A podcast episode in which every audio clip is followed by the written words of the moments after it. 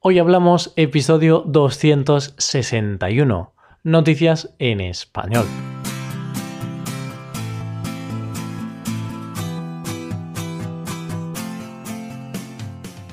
Bienvenido a Hoy Hablamos, el podcast para aprender español cada día, ya lo sabes. Publicamos nuestro podcast de lunes a viernes.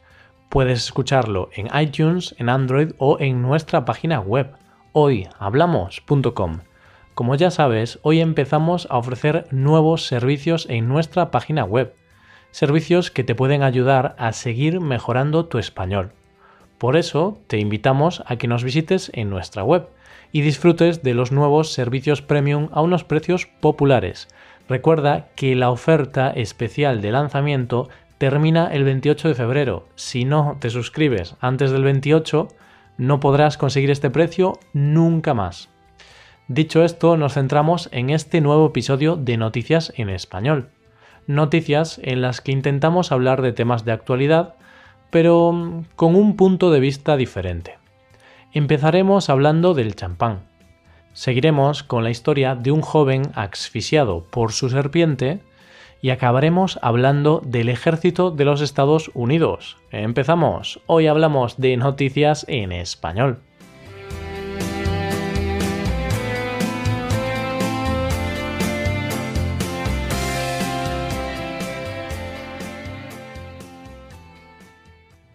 Antes de comenzar, quiero daros gracias a todos los que os habéis suscrito hoy. Estamos muy contentos y esperamos que tengáis una experiencia muy buena con nosotros. Ha sido increíble la acogida que hemos tenido y estamos súper felices de que queráis aprender español con nosotros. Gracias y mil veces gracias. Algunos habéis preguntado si se puede pagar en euros o con PayPal.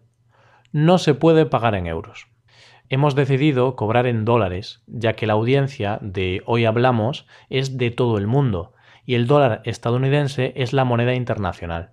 Además, ahora mismo técnicamente no podemos aceptar cobros en dos monedas distintas. Sobre PayPal, por ahora no podemos dar esa opción. Quizá en el futuro la introducimos, aún no lo sabemos. Pero tranquilos, el pago con tarjeta es 100% seguro nosotros no recibimos los datos de vuestra tarjeta, sino que lo recibe y gestiona una plataforma que se llama Stripe. Stripe es una empresa muy grande de gestión de pagos por Internet y es usada por miles de tiendas online, así que el pago es 100% seguro. Y esto es todo, aquí acabamos el episodio de hoy. Muchas gracias por escucharnos. ¿Qué va, qué va? Es broma. ¿eh? pero me he liado tanto que casi podía dejar el episodio aquí. Nada, nada, ya termino la introducción. Si tenéis cualquier pregunta o duda, podéis escribirnos usando los formularios de contacto que hay en la web. Comencemos ya el podcast, que si no, no acabamos ni mañana. Y empezamos con la primera noticia sucedida en Ibiza. Ibiza es conocida por ser uno de los lugares con más fiesta del mundo. En esta isla de las Islas Baleares nos podemos encontrar a artistas, pinchadiscos, famosos y en general gente de todos los rincones del mundo. Ah, y nos podemos encontrar más alemanes que en su país natal. Hay más alemanes que en Alemania. Hay tantos alemanes que si vas allí, lo raro sería que escuches a alguien hablando español. En esa isla, el inglés y el alemán casi que superan al español. Pero bueno, ya sean de un país u otro, todos comparten el mismo objetivo, pasarlo bien. El protagonista de esta primera noticia también tenía ganas de pasarlo bien. Tanto es así que no dudó en tirar la casa por la ventana y comprar la botella de champán más cara de la discoteca en la que estaba. Y no, no te estoy hablando de una botella de unos cuantos cientos de euros. ¿Qué va? Te estoy hablando de una botella con un valor de 34.000 euros, unos 42.000 dólares americanos al cambio. Vaya, un poco más de lo normal. ¿Quién no sale de fiesta con esa cantidad de dinero en los bolsillos? Yo no suelo llevar tanto encima, porque mm, me molestan los billetes, pero sé que gastar 40.000 dólares, pues se gastan. bueno, estoy de broma, ¿eh? No soy tan rico. El problema no es pagar ese precio por una botella de alcohol. Cada uno puede hacer con su dinero lo que crea más conveniente. El problema llega cuando pagas tal cantidad de dinero y ni siquiera pruebas el champán porque se te cae la botella al suelo. Eso es lo que le pasó al hombre del que te hablo. No sé si por la emoción del momento, porque tenía las manos sudadas o por qué. Lo cierto es que cuando se dispuso a descorchar la botella, ésta se cayó al suelo. Como es evidente, los que estaban presentes en la sala no daban crédito a lo que veían sus ojos. La botella se hizo añicos sin que nada ni nadie pudiera hacer nada para evitarlo. Como siempre en estos casos, una cámara grabó el momento del incidente y lo subió a Internet, haciéndose viral en tan solo unas horas.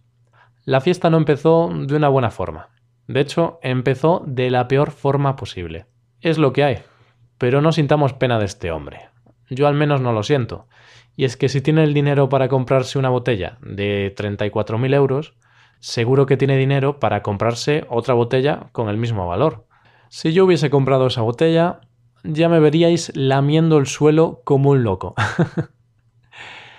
Pasamos ahora a la siguiente noticia de la que te quiero hablar, y es que hay formas extrañas de morir. Hay tantas formas de morir como nos podamos imaginar.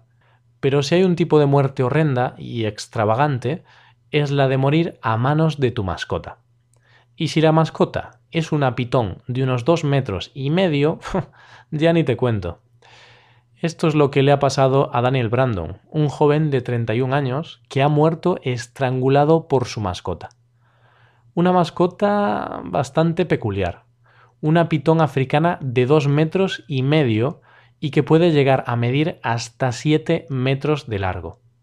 Este joven era un amante de los animales exóticos. De hecho, en su habitación tenía ocho serpientes más y doce tarántulas, como para entrar en su habitación. No entro en una habitación con esos animales sueltos ni harto de vino. Estos animales son muy bonitos, son espectaculares.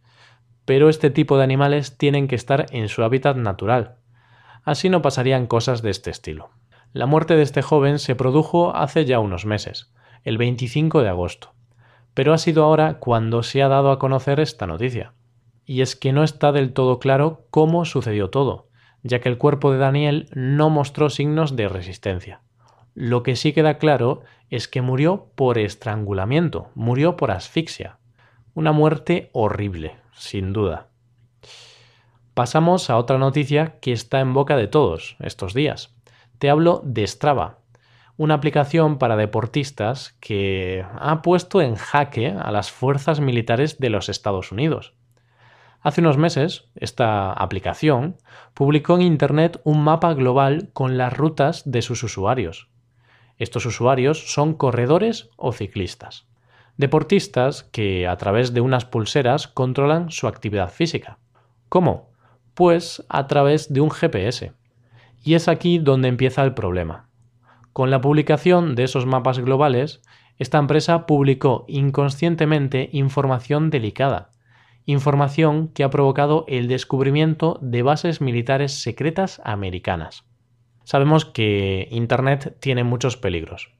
Uno de ellos es que estás diciendo en todo momento dónde te encuentras, una información de poca importancia, a no ser que seas un militar desplegado en una base militar secreta perdida en el mundo. Aclaremos esto. ¿Cómo han sido descubiertas estas bases militares? Pues han sido descubiertas por el uso de las pulseras Fitbit, unas pulseras inteligentes usadas por el ejército de los Estados Unidos. Estas pulseras están conectadas al GPS y claro, dejan huella, dejan más huella aún si son utilizadas en zonas de conflicto en algunos países africanos y asiáticos, países donde estas pulseras eh, no son populares. Menuda historia, ¿eh? Hay que decir que el ejército americano ya se ha puesto manos a la obra y ha empezado a investigar este asunto. ¿Quién iba a decir que la seguridad nacional de un país podría verse en peligro por una simple aplicación? cosas de la época tecnológica en la que nos ha tocado vivir.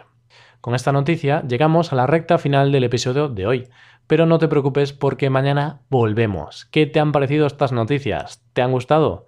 Puedes dejarnos un comentario con las dudas y sugerencias que tengas en nuestra web hoyhablamos.com y también puedes dejar una valoración de 5 estrellas en iTunes. Te lo agradeceremos mucho. Nos vemos en el episodio de mañana, un nuevo episodio de conversación real, natural y sin guion, entre yo, Roy y Paco, la otra mitad de Hoy Hablamos. Pasa un buen día. Hasta mañana.